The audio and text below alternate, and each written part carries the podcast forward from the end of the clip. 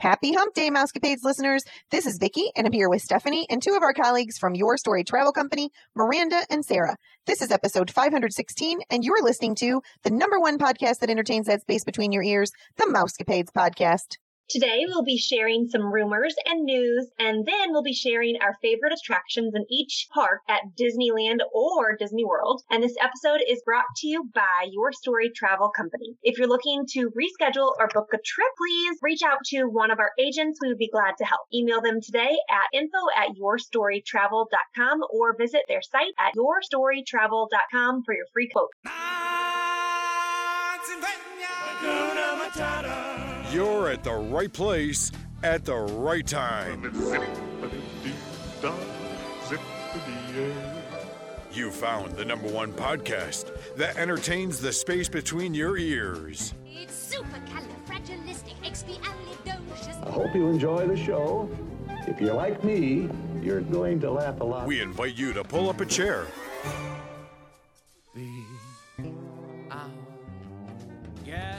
relax, and get ready to take a trip to the vacation kingdom of the world. So, grab your magic bands and your Mickey ears. Here we go. Because it's time for another episode of the Mousecapades Podcast. It means no worries for the rest of your days.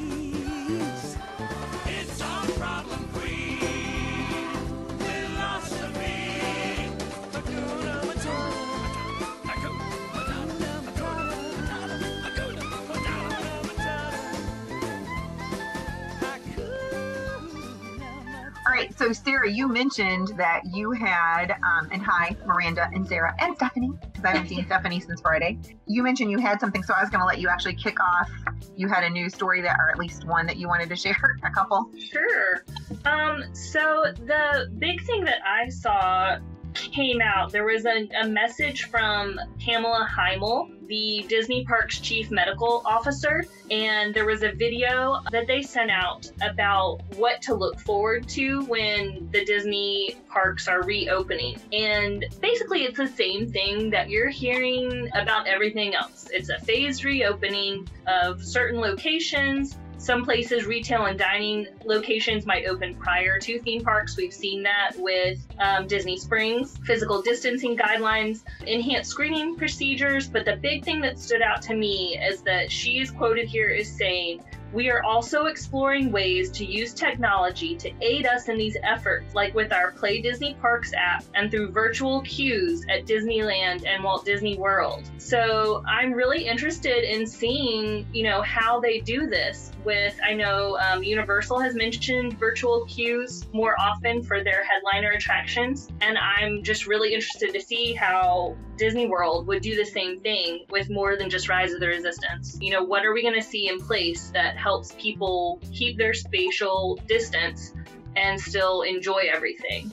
Yeah, I do agree that it will be different, but I think it's good. I mean, they they have so much technology already that they they're just more advanced than you know say like the six flags and you know different different parks. So disney's just kind of on top of a lot of that. So i think that they have the opportunity to do, to do a lot with virtual queues and whatnot. I don't know. My fingers are crossed that they will do it but they'll do it well because universal's one step ahead of them with their reopening. And i hope that that's because disney has a different plan and they're going to try and implement things a little differently. Yeah, I think Safer also, yeah, Disney is so much larger than Universal. Yes. Um, so there's a lot more to contend with and a lot a lot of different factors that they're going to have to figure out along the way. So I know they said Universal Florida, but did anybody read Because I didn't look for this, because I've been to Universal California. Do we know if that one's open? I've heard nothing about the one in California. Okay, because I know that the lady that I talked to usually goes to Disneyland, and she was saying that the reason she decided to go to Disney World is because it didn't sound like Disneyland was going to open up as soon as Disney World, which I guess I didn't really ever think about. Yeah, they're on a delay. The latest that came out was that they're looking at July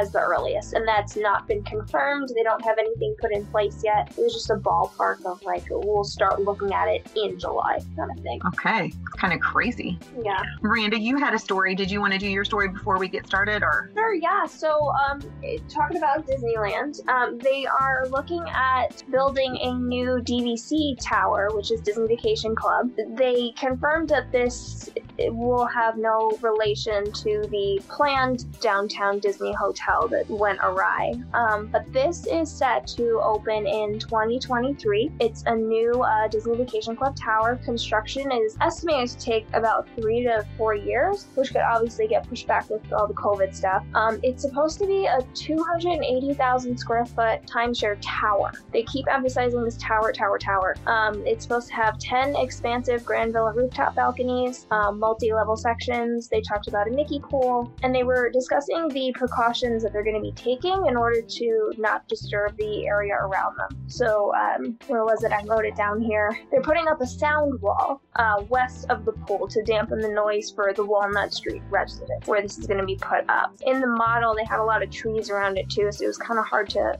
to see. So they're kind of blocking it off from the rest of the world. They got some gardens planned. It looks really cool the way they're layering it. So if you're facing Walnut Street, in the um, diagram that they were showing, it's kind of leveling up, like almost like a staircase, so that it's not this huge Oh. building. So it's pushed back a little bit. It should be cool. There's not a ton of other information on it. Just new uh, hotel space, and I don't think there's a lot Disney Vacation Club wise in Disneyland yet. So this this will be a fun new addition, and a new place to stay for people who want to venture out to the West Coast. So the only thing that that scares me about building towers in California is earthquakes. Any earthquake that's ever been in California never really affected Disneyland. I understand why we do towers. Well, I do understand and I don't why we do them in Florida. We have plenty of land in Florida, but we we build these towers and then we can sell these rooms for more money so that they can see the fireworks and they can see the parks from their room depending on where their room is. I, I understand the, that with that, but with Disneyland, it sounds amazing. I'm anxious to see pictures of that, but I'm a little nervous for earthquakes. I'm sure they're all sorts of building codes and things that go into any type of building in a in a um, earthquake prone location. I bet they keep all that in mind when engineering and designing these buildings. So, Vicki, I just pulled up. Um, I mean, I just Googled, has an earthquake ever affected Disneyland? and the first thing that, that pulled up says a 6.9 magnitude earthquake that struck Southern California a day after a 4th of July forced a temporary closure of more than 30 attractions at Disneyland um, and Disney California Adventure. Most of the rides, though, were back up and running in less than an hour after the earthquake. So I think it just kind of closed them down. It didn't actually do damage, but they had to kind of check to make sure everything was was good to go and was safe, and it was. Okay, well, there we go. And that was in 2019. You learn something new every day. Steph, do you have something? yeah, so I was just going to talk a little bit more about, um, you know, what everybody's talking about the closures and the things that are being opened. First of all, this is just something funny that uh, Your Story Travel Company, all of our agents have been doing. We've been kind of pooling on when we think the opening date of Disney will be. So just mine. Um, and this has been an ongoing for a while. What is everybody's date on here? What are our guesses? I th- I think it'll be at least July 1st. Oh, that's I'm my guess. saying July 1st. I'm Miranda? optimistic about June, only because the precautions that they're putting in place, they've kind of sampled this in Shanghai, and I feel like in regards to the virtual queue, like you were mentioning earlier, um, it's so easy to like just install that into your Magic Bands and the systems that they already have. So I'm I'm hopeful that Disney is able to push forward and open some. Hopefully, my estimate would probably be like June 15th, June 20th. Well, mine has always been July 1st, but more recently, I'm kind of starting to think now that Universal is open, my thought is that maybe Disney is going to be close behind. And how quick I saw Universal say that they're going to, I mean, it's, they're going to be open like, what, is that like another June 5th. week?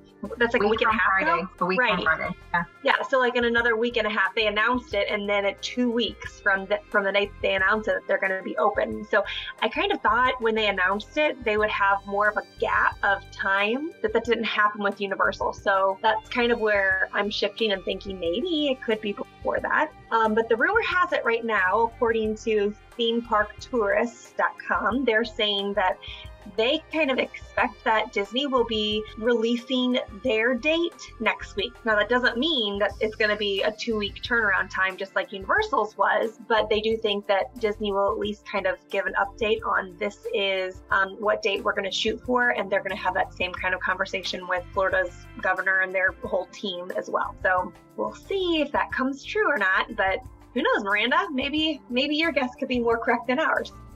We shall see. She's trying to do half glass half full, which is good and goes along with one of my stories later. But while we're on the Corona stuff, I was going to continue on with that. So we know that Disney Springs opened, and we knew about all the things they were going to have, which temperature checks, hand washing stations, and the six foot social distancing. The biggest things that they said they saw, this was by the Laughing Place. I was trying to quote where it came from. Said that inside and outside the restaurants were different. So Disney did a good job of like taping off. I'm sure you've seen in grocery stores and stuff every six feet Right. they i guess did not expect as many people as actually showed up. So they had somebody there like waiting in the wings or whatever to if that happened and they went out there you, they took a picture of a lady with her measuring tape measuring out six feet putting another um, tape of x and then keep going and going. Now obviously if you're a couple or something going you got to stand on the same x they said that chicken guy and blaze pizza were great. Their tables were already spaced six feet apart. So if you guys have not been to chicken guy or blaze pizza blaze pizza doesn't have that much. I was trying to think how they did that but because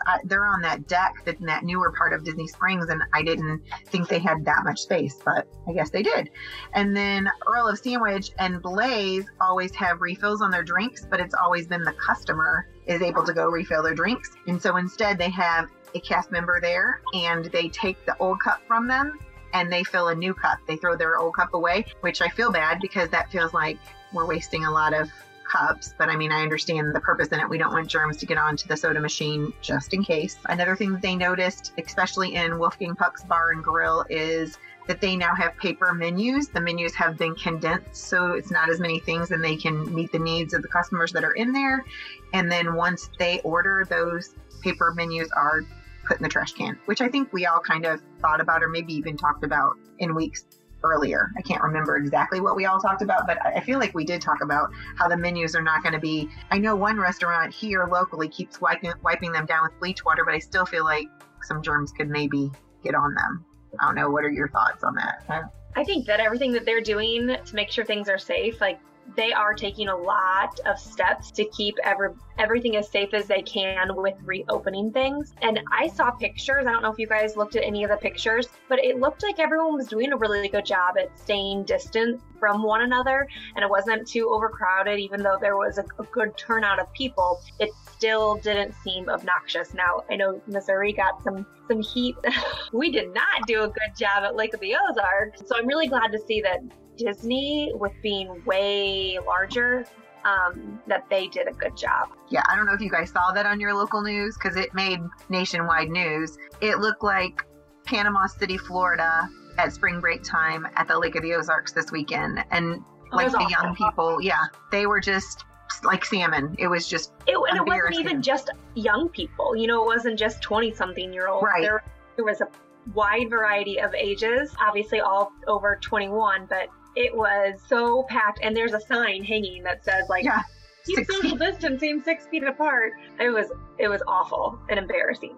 I feel like Wow. Disney's going to be on that more. Like, I think that the lake was hurting so badly that they were just so excited that all those people came because it is a big thing. It's like two hours from us, so it's somewhere that a lot of people are used to going.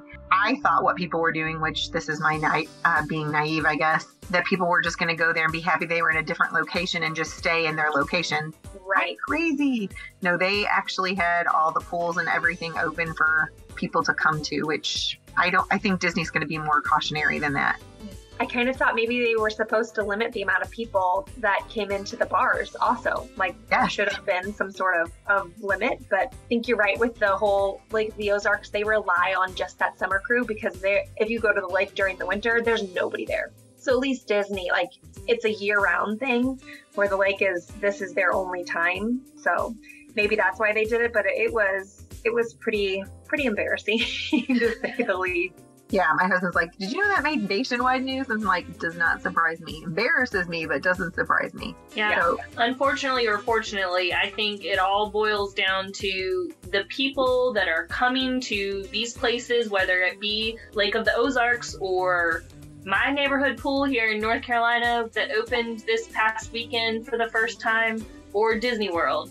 Um, it's up to the people that are coming to practice social distancing and take the responsibility. Um, I think, you know, the restaurants, the pools, the resorts, they'll have the practices in place, but we all have to be responsible and, you know, take care of ourselves and take care of our neighbors at the same time. It's just sad. Is it the same way where you are, Miranda, or do you guys have a pool, any pools open where you are? No, I mean everything is is still closed. Our rec centers aren't even allowed to open. Like even my studio, with like my two kids that I have, I'm not allowed to go in and teach yet. So they're still being really cautious around here. So will they let you teach via like Zoom or whatever? Or? Oh yeah, no, we've been teaching digitally, but I'm Okay. I'm still not even allowed to enter the building, even though there's just the three of us. Wow. Well, I, I, mean, should I say, think oh, sorry, I should say that our pool opened, but it was, we have around 300 families that are members of the pool, and it was limited. They provide time slots throughout the day,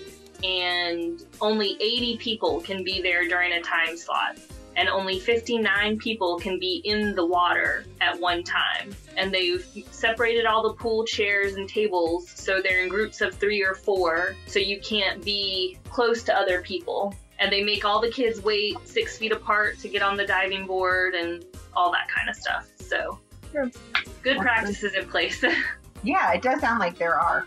Um, this just kind of goes right along with what we were just saying. Um, so it's kind of just a, a, an extension of things being open. But Universal also released this past week that they are going to have some secret shoppers who will be walking around, making sure that all of the um, all of the things they said would be in place would be in place. So I wonder if that will also happen at Disney as well. Um, but yeah, they will they will definitely have people out patrolling, making sure that you know the the well, I guess they don't call them cast members at Universal, but you know, making sure that everybody has their masks on, and somebody will come and tell you if if you need to put your mask back on or that you are in the right spot as well. Oh, I know what I was going to ask you guys. Transportation. I don't know what it is when you guys are there, but when I'm at Christmas, the buses are usually packed. How are they going to deal with that? Oh, good question. Gosh, I was like, Might be waiting longer for a bus. yeah, I'm just like, are they going to count off and tell them to sit every other person? I was thinking of that today, and I think it's the CDC for everybody. I don't think that it's just a local, I think it's the government CDC is saying for those of us that teach school, one of the things they're suggesting is one kid to a seat, every other seat. Well, I don't know how it is at your, you guys's area schools, but here at our school, one of our buses has three kids in a seat. Right. I don't know how we don't have enough buses to take that would be like three loads of kids or maybe four depending. And it's crazy so I was thinking about that today about how will that work for Disney with the monorail and the ferry boats. Everything is going to have to be different and I don't know um, this is not really about Disney but it has to do about social distancing so um, one of the things is we need to be six feet apart. So there were 10 of us in the hall Stephanie and you know how big our building is. So Right. We just stretched ourselves out six uh, squares apart, and it, it was the whole length of the hall. So that means our classes are never going to be on the whole class can't be on the same hallway ever in our building, the way that it's set up to be six feet apart. So our kids will be like on a hallway and a half, like because we have 23. So I know 10 filled up the whole hallway. I'm just thinking this through and what it's going to look like at a theme park and what it's going to look like everywhere. It was kind of crazy, but just definitely something to think about. Sarah, did you have something you want to share? Sure, I've got some non um, virus related happy things to mention. Yeah. yeah. All right. So first off, if you're um, looking for a little bit more Memorial Day action, if you've ever been to the American Pavilion at Epcot, you might have heard the Voices of Liberty, and they have shared an at-home performance of America the Beautiful in honor of Memorial Day, and you can find this on the Disney Parks blog or probably on YouTube as well. And it's gorgeous. I don't know how they sing like that when they're not together. It is beyond me, um, but something you could definitely enjoy.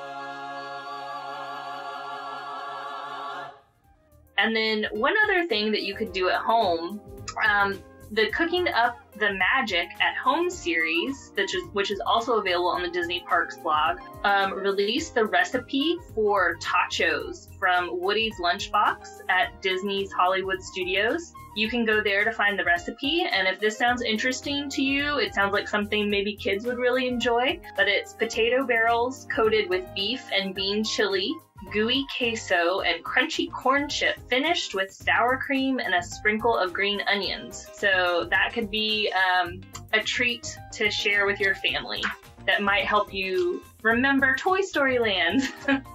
I'm all for that. That's not just kid friendly. That is me friendly right there.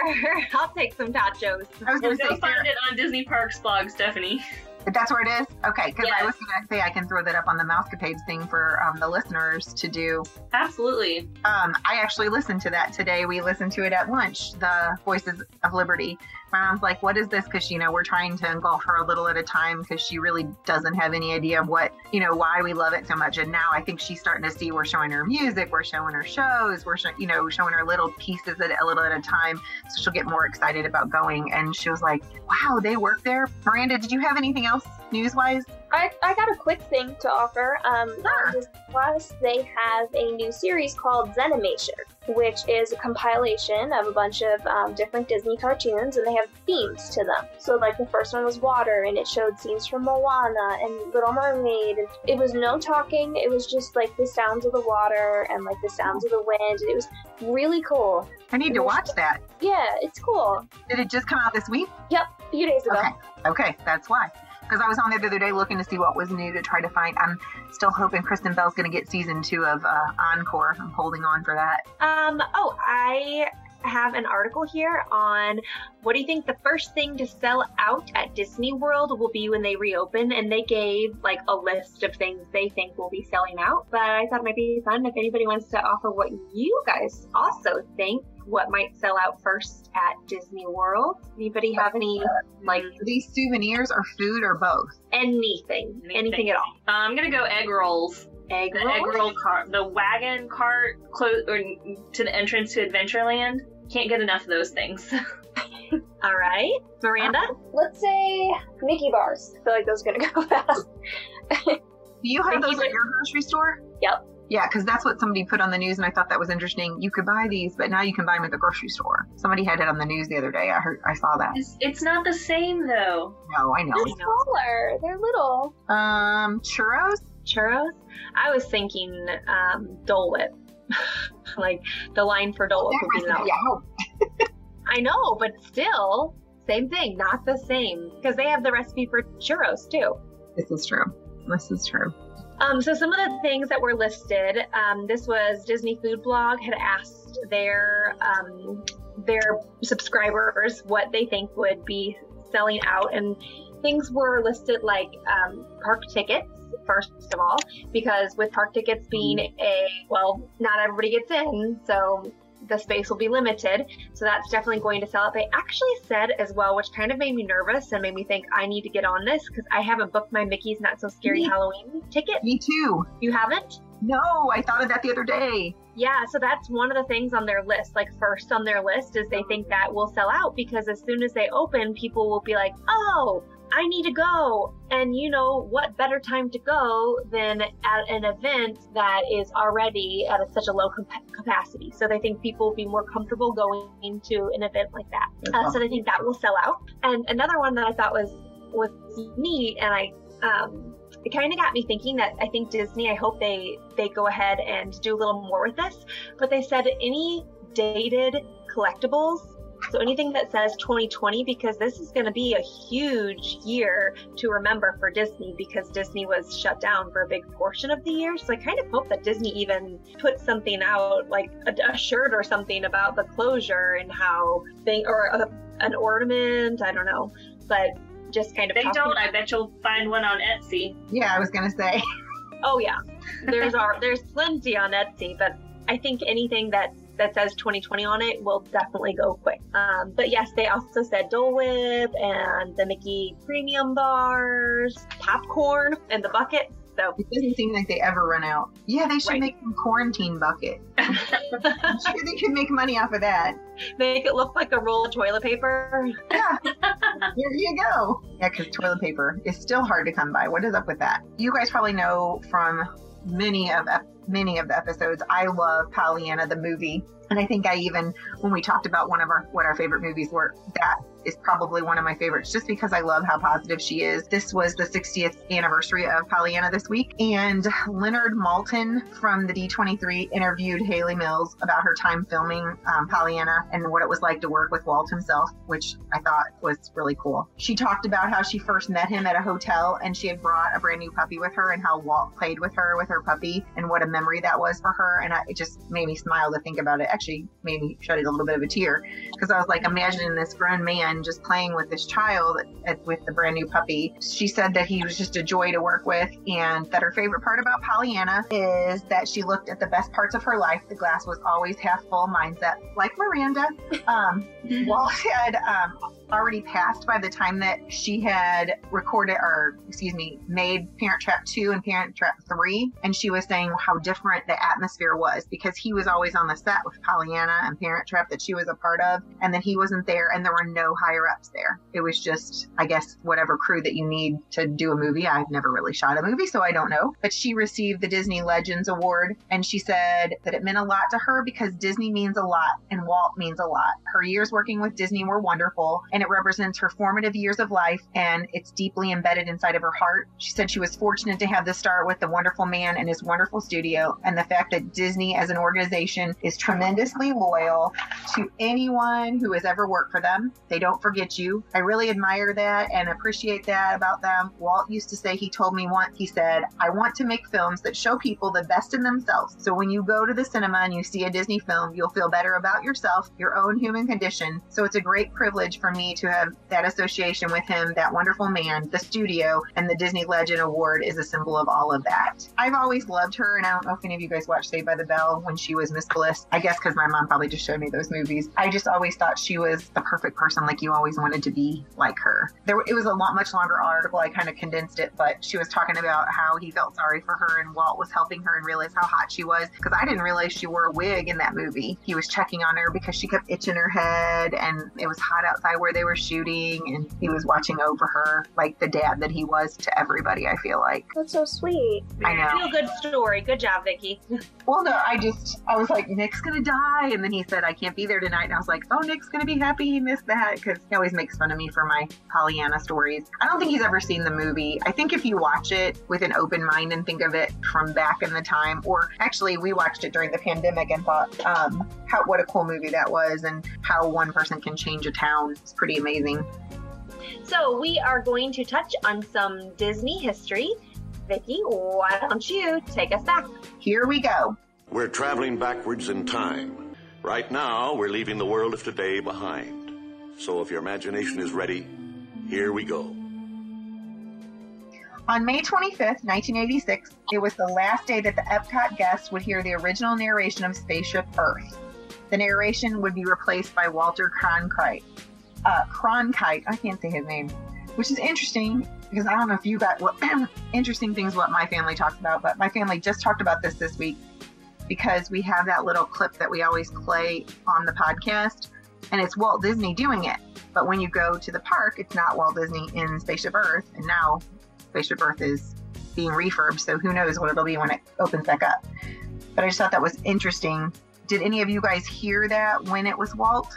No. Because yeah, Mhm. it's been since 1986, and what some of you guys weren't born, right? My first year.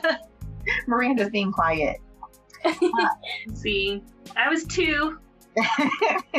May 25th, 2018 was the premiere, I can't believe this was two years ago, of Solo, a Star, Star Wars story directed by Ron Howard. Does it feel like two years ago to you? No. Yes. but I love that movie, and it got a bad rap. I feel like, That one- Oh, but I I liked it. You liked it, Miranda? I loved it. I thought it was awesome. I love the backstory of Han Solo and Chewie. It's just so much fun. I, I didn't hear Like, anything who doesn't like Woody Harrelson? Come on. I know. I just feel like Nick just told us that, that it was coming out, and then now it's been two years already. That seems so crazy to me. But I think that's how everything goes. Right. May the 26th, 2017 was the new presentation, The Music of Pixar Live, A Symphony of Characters. It was at it was at Dollywood. Oh my word. It was at Disney Hollywood Studios. And um, it presented three times nightly, and it was staged at the Beauty and the Beast Theater.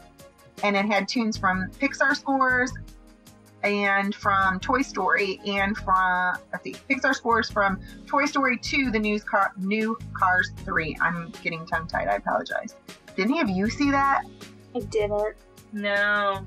Um, we watched it on YouTube, but it was one of the things that they said it was a summer series and it was going really well, and they ran it into the fall, but then they ended it before we got there in Christmas. So it's kind of bummed because that would be right up my family's musical alley. It was really cool. So if you have a chance to watch it on YouTube, the um, the music of Pixar Live Symphony of Characters, it was pretty good. So May 27th, 1995. This was interesting to me, and I wanted to see how many of you guys knew this. Did you know that Casey's Corner in Magic Kingdom was not always Casey's Corner? Did not. It used to be the Coca Cola refreshment corner.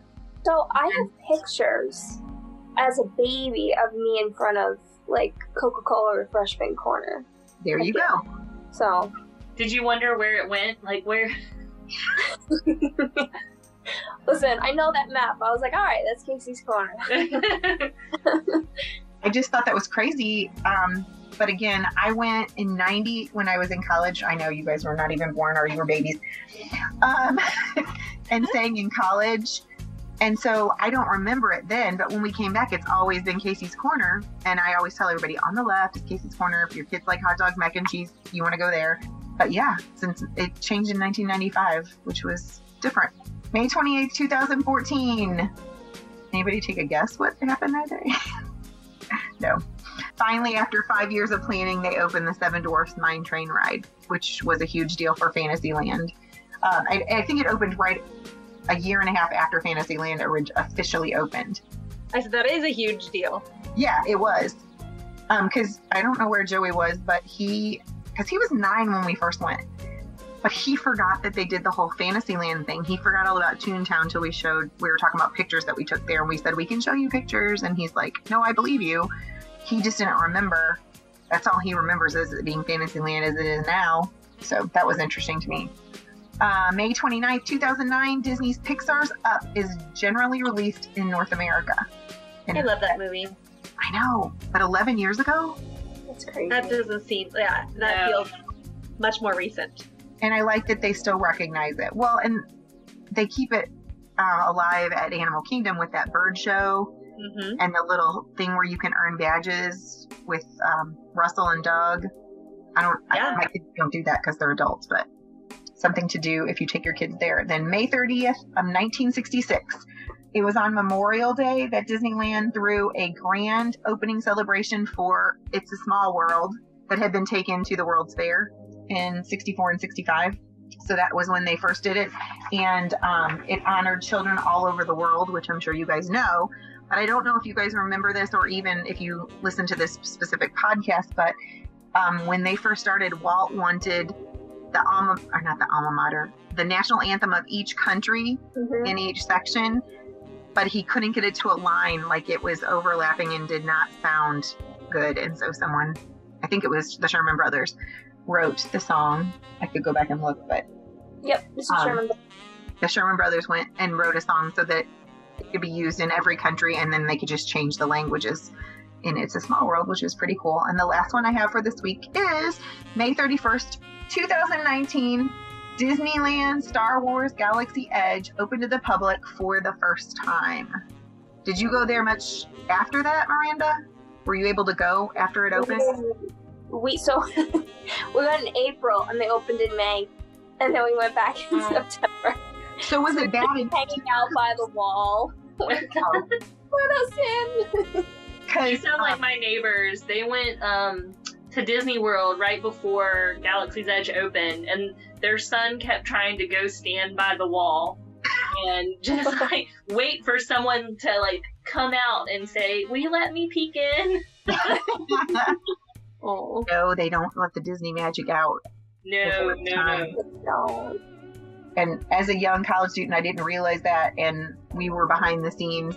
We didn't know we weren't supposed to have cameras. No one had told us that at that point. And, and let's face it, what kind of cameras were there at that time? Disc or film cameras? get the film developed, right? Right. But we were behind the scenes before a parade started and somebody had their head off. And I wasn't even really taking the picture wasn't there. It was the parade float. My friends were standing in front of it, but they're like, Young lady, you can't have that. You can't give away the magic. And I was All like, I'm so sorry, So, ladies. Are you ready to tell it. us your Totally top crazy. two attractions for each park? And everybody's different. I think most of us go to Disney World, but I know Miranda will have Disneyland Concord for us. I do. Yeah, So I'm I- ready. This was really tough. Was it? Yes, I gotta tell you, I have a three-way tie at Hollywood Studios. If that makes you feel any better. yes. We went in January, and Hollywood Studios went from being my least favorite to like my tie with Magic Kingdom, and I wanted to go back and back and back. Yes, I can totally understand that. All right, so Sarah, you want to kick us off? You could just tell us all yours because I don't know how to do this when we're all going to have different parks. We'll just talk. Sure. So I'll start off with Magic Kingdom, and I love y'all. I I love Adventureland. Like it is my heart and soul. I lo- it's my favorite restaurant, Skipper Canteen. I love the look of everything. It's my favorite. So Pirates of the Caribbean is my number one in Magic Kingdom. I will stand in the queue. It's not a very I would say interesting queue. You're it's dark, you're inside, but something about the music. I love the music, the smell of the water. you start getting that. I think it's the bromine smell. I just love it. And I remember when I was little going to Disney World, and that was the only thing I wanted to ride was Pirates of the Caribbean. A little girl, and I, my dad would put me on his shoulders because I was tired of walking, and I made my dad stand in line for Pirates of the Caribbean over and over and over again. So definitely pirate. The second one, this was tough. I wanted to say I, I I really fell in love with Seven Dwarves, but it had to go to Haunted Mansion. There's so much detail. You see something new every time. I can't get over the ballroom scene, but my absolute favorite part is Madame Leota, and you hear Eleanor Audley's voice and she like my two favorite Disney movies are Sleeping Beauty and Cinderella. And she does the villains, she does Maleficent and she does Lady Tremaine. And her voice is just perfect. So those are my Magic Kingdom ones. I'm gonna move to Epcot next, and I had to go with Soarin'. I just if you haven't been on it, I don't even know what to say. The music in the queue, you hear music from movies that it's just breathtaking and it reminds you of grandness and nothing else could get you more ready for the feeling of flying over the globe. Um, and then just when you get on the ride and it takes off and you you go up and it immediately transports you in only a way that a disney ride can. Absolutely my favorite there. And then the second attraction I would have to say is World Showcase. I'm gonna make that its whole own attraction. if that's No rules, allowed. right? Sure.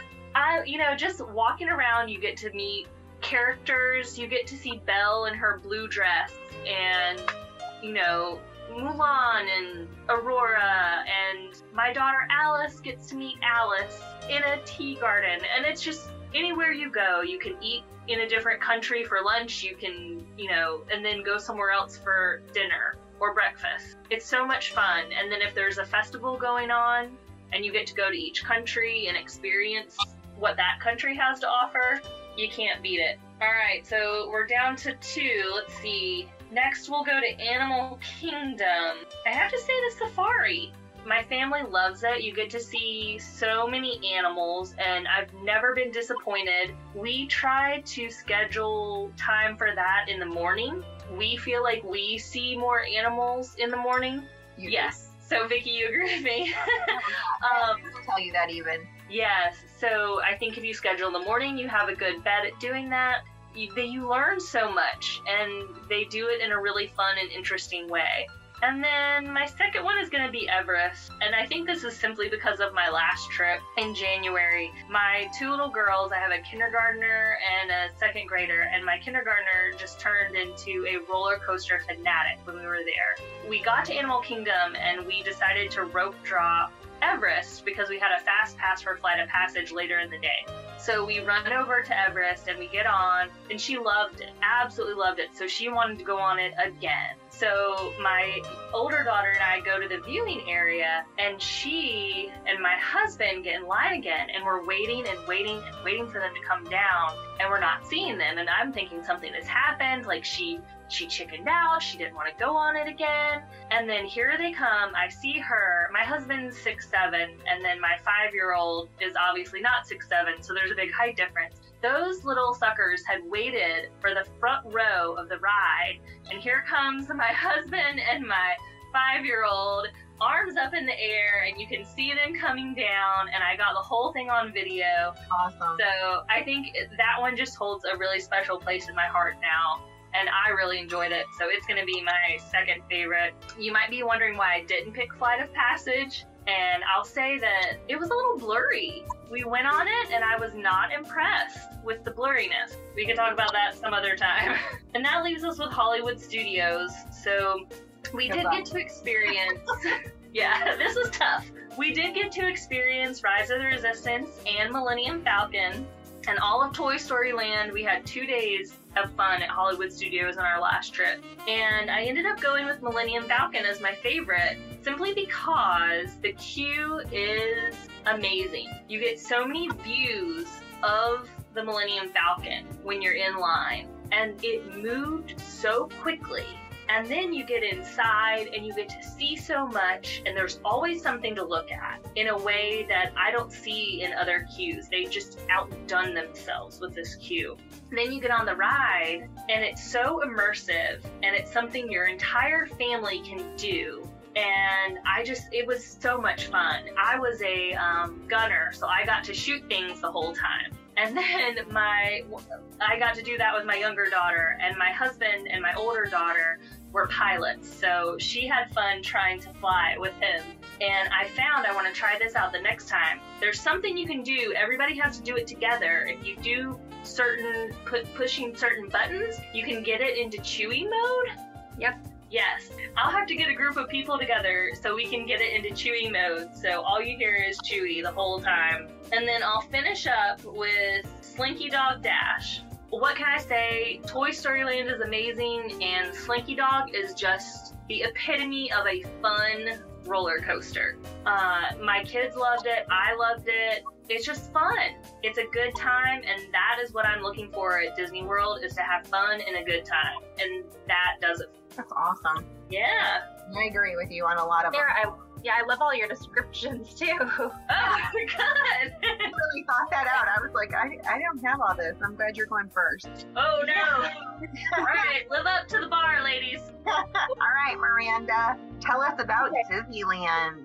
So Uh, yeah, can about Disney World, but we so shame on me, but we live in Colorado, so it's way easier to go to Disneyland than Disney World. However, the last time we were there was still a while ago in my book. We were there in 2018, so we didn't get to see Star Wars Land and Toy Story Land in Hollywood Studios. So it's a very closed off park last time I was there. So for that reason, it's it's hard for me to pick a couple things that I like. But the ones that I selected were Rock and Roller Coaster, simply because it's exclusive to Florida.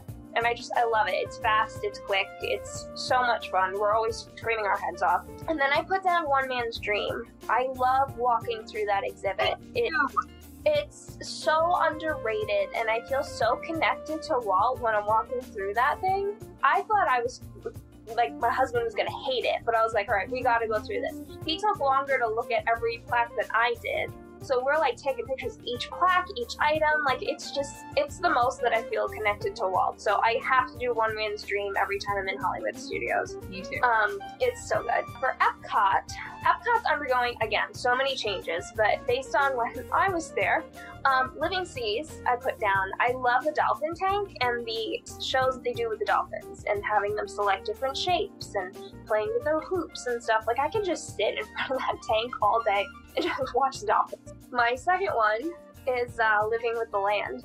Um, my second one's Living with the Land. It's just a fun little boat ride, and I have a connection to it because when I was young, we did a uh, backstage, like behind the scenes tour. So I just every time we go on it, I see it from a different perspective and the amount of work that goes into growing all those crops and such. Um, That's Nick's favorite. Yeah. it's it's so much. It's just relax. It's uh, relaxing, and I always look at that house that belongs to Farmer Jones, and I'm like, I'm gonna live there. I'm gonna move in. Could be really close to the parks. For Animal Kingdom, I have to copy Sarah in her selections with Safari. Same reasons, I just love seeing the animals in the morning. Or if you catch it during feeding time right before they close, then they give the elephants these huge barrels of hay and you can see them real clear. And uh, Expedition, Everest. And then for Magic Kingdom, I picked Journey of the Little Mermaid, surprise. I love the queue. I just, I love the ship when you're going through and um, the waterfall. And I love looking for the Nautilus that's like shaped in the middle of it. I always have to take a picture of that. And then you gotta play with the crabs and you gotta play the scuttle. Like, as a Little Mermaid fan, I, I love that queue. That's another place that I can just, you can park me there and I'd be content all day. And then I put down Thunder Mountain Railroad. Disneyland has Thunder Mountain Railroad, but my memories of going on that roller coaster started in Disney World. So for that, I have to give Magic Kingdom the credit. Now on the West Coast, California Adventure. I love this park so much. It was so hard for me to pick two things from this park. I put down Animation Academy because I love to draw and I can just sit there and look at the screens as they play like the different movies, the scenes, and um, get to interact with the cast members. And it's a little bit different than the one in um, Old MGM was in the sense that it's more of a classroom style. So when you walk in, there's a staircase, your animator is a little bit sectioned off from how you draw, and you pick a paper, you go down the aisle, and you sketch. I love it. We do it eight times when we're in the area. And then I put down Incredicoaster, because that's another one you can just keep going on and on and on and on and on. It's on uh, Pixar Pier across from the where you get fabulous lobster nachos. We could just sit on that coaster all day. It's so much fun. And then my honorable mention, I couldn't go without mentioning Guardians of the Galaxy Mission Breakout. We love this attraction. It is not for everybody. The sequence is way more random than your typical Tower of Terror. But if you're a Marvel fan, if you love Rocket, if you love technology, and if you love to scream your heads off, gotta go on Ga- Guardians of the Galaxy. It's can't be missed. And then for Disneyland, I put down Haunted Mansion as my honorable mention. I couldn't go without mentioning Haunted Mansion. Um, Astro Blasters. I love it in Disneyland because your gun actually disconnects from the seat, so it's easier to shoot all the targets, and it feels like more of a challenge because there's way more targets than the one in Disney World, which I admit I've broken and can now hit max. I've never hit the max in Disneyland, so that's still my lifelong goal is to get over a hundred thousand because it's impossible. and then my top for Disneyland is Pirates of the Caribbean. Um, it's way longer than the one in Florida. It's way more immersive to me, and that's another one where I can just sit on the boat all day. I love the smell. I love the scenes. It's my favorite. I made a button that I wear now for every trip. It's like, but first, pirates, and I wear it like, proudly in all my pictures. So that's my top. Those are my top two slash honorable mentions for each park. That's awesome. So, Sarah, have you ever been to Disneyland? I have not. I have. I'm in North Carolina. I'm about as far from Disneyland as you can get. Um, but yeah, I've always gone to Disney World, and it's sort of a bucket list item to get out to Disneyland. Um, but first, I've got to get on my Disney cruise because that's next on the list. Gotcha. I was just thinking of you when she was talking about the pirates, and that's all I've heard from Yeah. Lee's one of our loyal listeners, and um, uh, Amanda Francisco. I don't want to say the wrong name, and I probably just did. Um, they all talk about how Pirates there is so much better, and even Nick will tell you that because he's been there at least once, I think twice. Um, and it makes me want to go because I do love Pirates so much. But I'm gonna enough about me and let Miss Stephanie talk. Okay. Um, so I've not been to Disneyland either, and also keep in mind I am new to Disney, all things Disney. Like I took my first trip just a few years ago. I had never been before, so there's still a lot that I haven't been on because a lot of my trips I've either had a young infant with me or been pregnant for. So I have been unfortunately unable to go on a lot of rides. So keep that in mind when I give some of mine. And actually, really only keep that in mind when I do Epcot. So I'll start there. Epcot, I love Frozen Ever After. That is, especially with children, like that's a must do. Um, but then I am going to put on there Soarin', even though I haven't been on it. I've done a ton of research on every single ride I haven't been on. I've, I've been on them virtually, and Soarin', I think, would probably be one of my top rides if I had the chance to go on it. It is the first ride I will go on when I go back to the park coming up here soon. But that's just I could say a different ride that I have been on, but that was one that I'm like, no, I'm I know I'm going to absolutely be in love with the ride Soarin'. So I just went ahead and put that on my list anyways. So over at Animal Kingdom, this one was my easiest to, to do. Animal Kingdom is one of my favorite parks, and I also love the safari ride. I try not to go there within the very first hour just because it is such a long ride that you can always go on a whole bunch of rides like when you rope drop. Um, so I try and do several other rides with shorter lines that don't take as long and then I go on it the very next hour. So if it if it opens at eight, I go on it at nine. So then also Flight of Passage, which is my all-time favorite ride, just at any of the parks. Flight of Passage was one that just it blew me away. I I cannot get over how incredible it was. And Sarah, I'm sorry that you had a bad experience with it and yours was blurry. I think you must have had something wrong with your particular headset or I, I should say that I am blind in my left eye. You would not know this, but um, you know how if you were trying to look at it without the glasses on, Right. It's exactly. it's like that. And Ah. yeah, that's the best well, that would totally take away from it. the experience because Yeah. it does. It's, it's fully immersive when you when you have clear glasses, I guess. Because I thought I was there, like I was one of the ones screaming when different things are happening. It was just, it was incredible. Yeah. Um, which is why I think I like Soarin' so much because it's kind of one of those same same thing right there, hand in hand. Magic Kingdom Jungle Cruise is one of my it's my second favorite ride. I love Jungle Cruise. And then I had a hard time picking just because there's so many in Magic Kingdom. And I almost wanted to go with an underdog. And so I was choosing between Small World or People Mover because those are like my go to. I just, I'm going to go to every single time in the park. I will not skip either of those rides. And it's just, let's sit down. The line's not too long on either of them. And I can just sit and relax.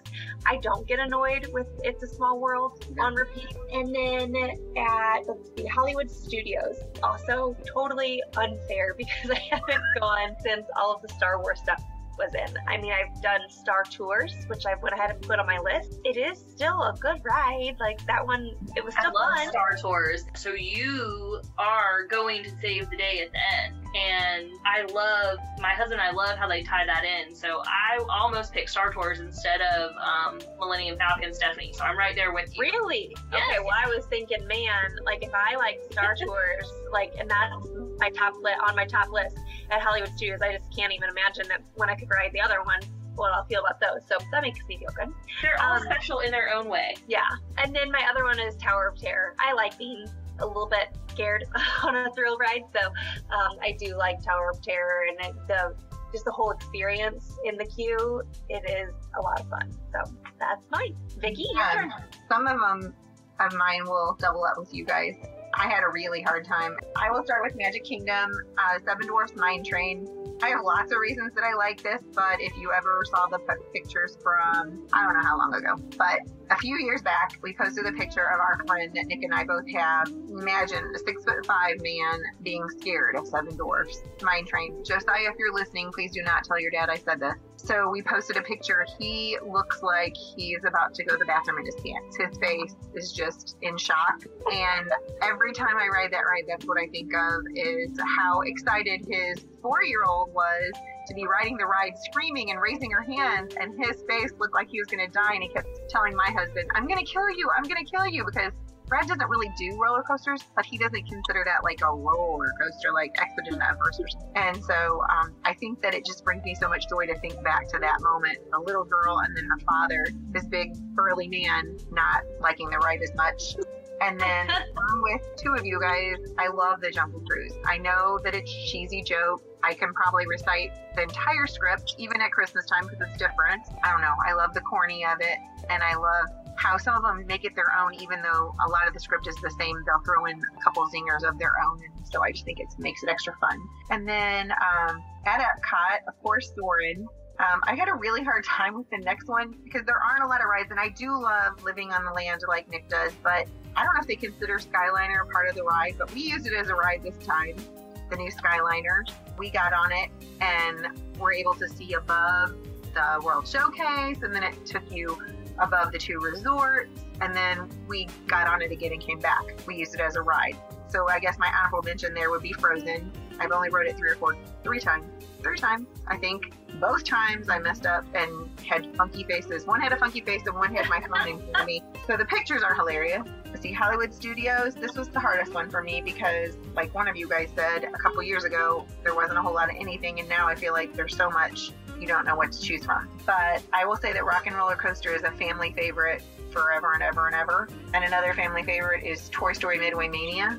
We love to, we have the Nintendo game and we love to compete against each other and see who I never win. So I don't know why I even act like I'm going to compete, but I just love the um, competitiveness between my family and seeing the scores. I love Slinky Dog, Dog Dash, so I feel like it can be my honorable mention just because I do love it. But I think that the um, Toy Story Midway Mania, those two hold memories for me as a family because Brad doesn't usually like roller coasters and how much he loves Rock and Roller Coaster. Like he can't wait to get on it. He gets so excited. And then my last park is Animal Kingdom. I agree um, with Flight of Passage, and I'm going back and forth between Kilimanjaro and Expedition Everest. But I think I'm going with Kilimanjaro because, like you guys said, if you go there in the morning, you get some amazing pictures of some amazing animals. And we have a really cool zoo in St. Louis. Not that it's open right now, but it will be soon. But we can't ride around the zoo in a Jeep and see them in their natural habitats, which is what makes Kilimanjaro so cool. But this was really fun, and thank you, Miranda, for suggesting it. It was Miranda's suggestion to do that, but thank you guys for being on, and I know you'll be on with us again soon. Um, listeners, if we didn't tell you, I don't know, we are going to have, um, like, Steph and Nick and I will probably be on regularly, and then we'll have two of our colleagues from Your Story Travel on with us as well, just so you can get some different perspectives, because obviously you got Sarah from North Carolina who's got her views from even as a child, and then Miranda is over in Colorado. That's right, right? Mm-hmm. Yeah, you're over in Colorado and on the West Coast, and so she can give us more of a Disneyland perspective, and then we'll just hang out in the Midwest and and and support the Midwest part over here stuff, right? Yeah, Midwest. Yeah, no ocean.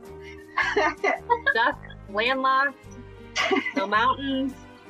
So thanks for listening uh, to us. And if you are interested in being a guest on our show or you have a question or a comment, you can email us at mousecapadespodcast at gmail.com. Or if you would like to book a trip or you just want a free quote, contact us at yourstorytravel.com.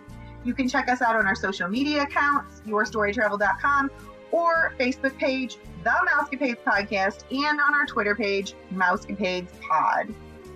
And to get that free, no obligation quote, you have to email us at yourstorytravel.com and be sure to listen to Friday's show as Vicki and Kaylee share the 14 real life settings for Disney animated film settings.